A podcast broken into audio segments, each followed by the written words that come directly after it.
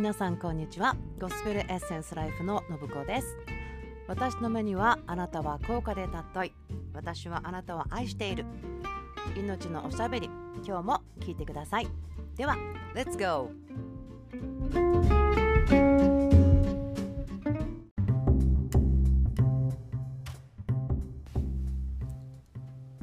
はい皆さんこんばんは。ゴスペルエッセンスライフの信子です。今日は1月28日 Effortless Change。神の言葉はあなたの人生を変えることができる種。アンドリュー・ワマックさんの本からのおしゃべり。今日で Day9 になりました。今日はですね、えー、チャプター2に入りました。そしてそこから彼のこの著者の方ですね。人生でハッとしたことっていうんですかね。またそれによって自分の人生がすごく変わったということのお話になります。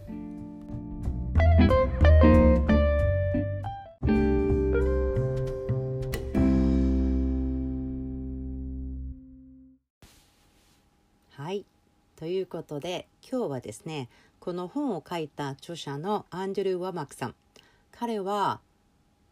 え若い時はですねとっても人が苦手でこう目を見て人を話すこともできないような、まあ、内気でシャイな。そして、えー、お父さんが早く亡くなってしまって家庭も全く豊かではなくそして、えベトナム戦争が起こっていた時代にイエス様に会った若者だったんですね。そして彼の話をすっと短くするならばそのイエス様に出会ったことで祈っていて彼の人生の導きをもう主に捧げる人生を全て主に捧げてフルタイムのミニストリーをする人になるということを感じて彼は当時通っていた大学を辞めるということを決心したんです。でもその学生であることをやめるならば、えー、お父さんがこう亡くなってしまったことから受け取れている年金のようなものもなくなってしまうので全く収入の道は途絶えてで多分その当時の流れから言って生徒であることをやめたならばもうすぐさまベトナム戦争に行くことになってしまう。なんかそんなような状態ですね。今の私から考えたらすごい決断。本当に神様から聞かないとそんなことできないよねって思ってしまうんですけれどもそんな状況だったそうですね。そして彼が祈っていてこう見せられた大きな人生に対する幻があったそうですそのたくさんの人々に語っていたり教えていたり。でもじゃあ主どうやったらそれができるようになるんですか？あなたはとても大きなことを私の人生に準備しているけど私そんなことできないよって彼が言って祈ってた時にですねその聖書をパッと見たそうです。そしたら主がこう言ったと書いてありますね。あなたがもし私の言葉をしっかりとメディテーションして昼も夜も思い巡らせるならば私の言葉があなたにあなたが全て知らなければならないことを教えるよ。そして私の言葉が全てを変えますと言ったそうです。とてもシンプルなんですよね。あれだけ祈ったらこれだけカンファレンスに行ったらこの子の学校に行ったらとかなんかそんなことで全くなくあなたが私の言葉を朝も昼も夜も時間をかけてメディテーション思い巡らせる。これはですねよく、え牛さんがあの胃が4つあるので反芻するって言いますよね。そのようにもぐもぐと神様の言葉をよく噛んで戻して 戻してというかよく噛んで考えてよく噛んで考えてねあのスッとこう早食いしてしまわないでっていうことだと思うんですけどもそういうことをするまたはこう歌ってみたりとか、えー、映像で考えてみたりまたは教えるっていうこともね、まあ、メディテーションではないけどこう考えるということに入ると思うんですけれども、ま、そのようなことをするとっていうことに入るんですね。でもそれをすると私の言葉があなたが知らなければならないことを全て教えますよって主が言ったそうなんですけどこれすごいですよね。多分私たちの今の状況はですねまあ私特にそういう状況あると思います。たくさんのこう人々が教えてくださってることが動画とか本とかえクラスとかとっても素晴らしいんですけども確かに私はそのようなこうたくさんすでに他の方が紹介してえ書いてくださった食べやすいものをですねたくさん本当に赤ちゃんの時に受けて育って今の私がいるんですけれどもでも確かに振り返るとああでも自分で聖書を時間をかけて読むという習慣はなかなか育っていませんでしたねってわかるんですね。なので今 あのイエス様と会って20うんうんうんうん27年ぐらい経つんですけどなってあやっぱり自分でじっくり神様の言葉聖書を読んで味わって思い巡らせてそのように考えられるようにならなくてはいけないっていうですねすごくはっきりした願いが与えられたんですよね。なのでこういうですね、えー、エフォートレスチェンジ神の言葉があなたの人生を変えることが種ですよこの種を植えたら植えてしっかりと守ったら真理があなたの人生の中で成長するからあなたが変わろうとしなくてもその真理が成長してるからあなた変わりますよっていう本を読んでいる今があるんですけどもで彼のですね本のところにもう一つ面白いことが書いてあります。これは私たちの人生にですねあのよく出てくる文句っていうんですかねだってあの人と私違うからよく出てきますよねでも聖書にはこう書いてあるんですね。人の働きのですね。これははい人の働きの10章34節。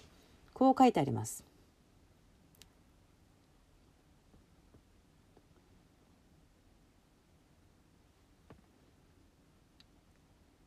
34節ですね。はい。そこでペテロは口を開いてこう言った。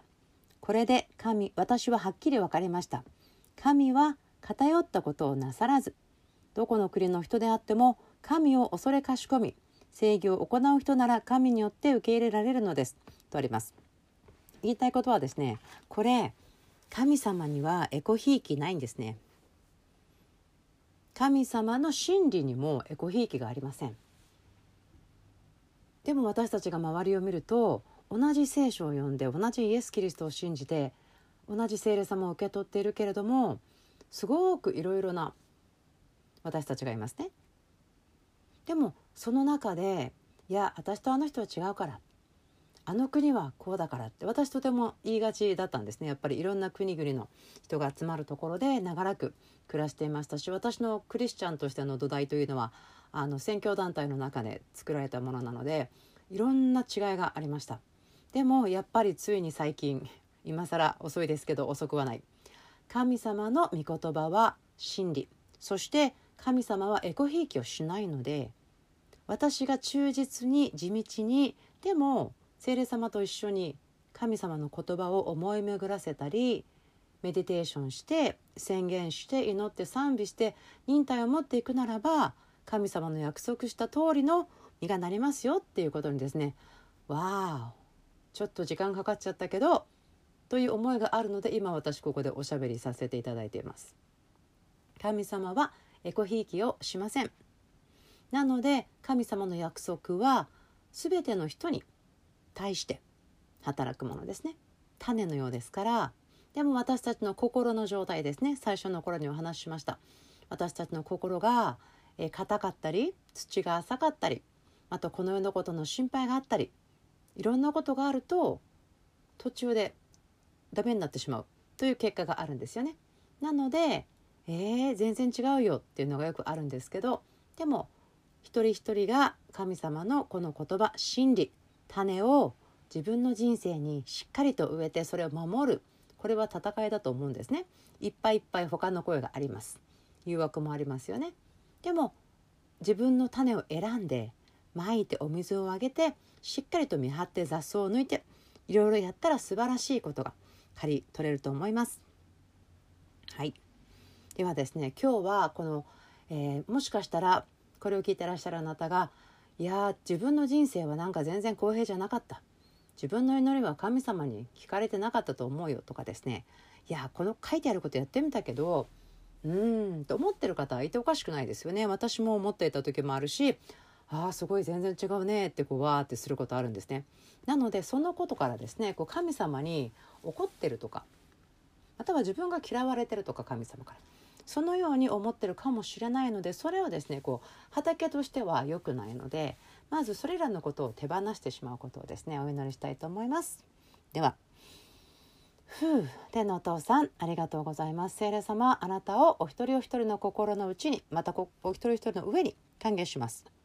そして今私たちのうちにこの神様が公平ではないとか神様が言ったことをちゃんとやってくださらない、まあ、要するに神様が嘘つきであると。何かそのように自分の心の奥ででもまた分かるようにでも思ってしまったことを許してください。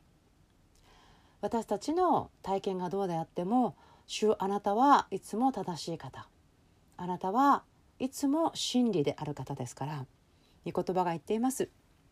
神は偏ったことをなさらず。はいそうでしょう。それにどうします。ですから私の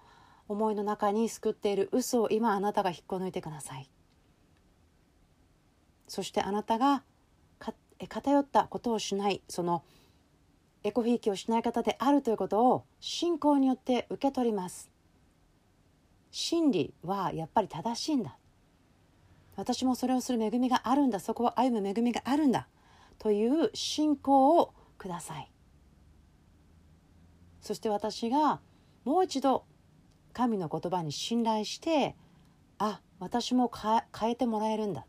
ということに立つことができるように今私を祝福してください。イエス・キリストの皆によってお祈りします。アメン。はい。では今日はここまでにしましょう。今日もお付き合いしてくださってありがとうございました。ではまた次のおしゃべりでお会いしましょう。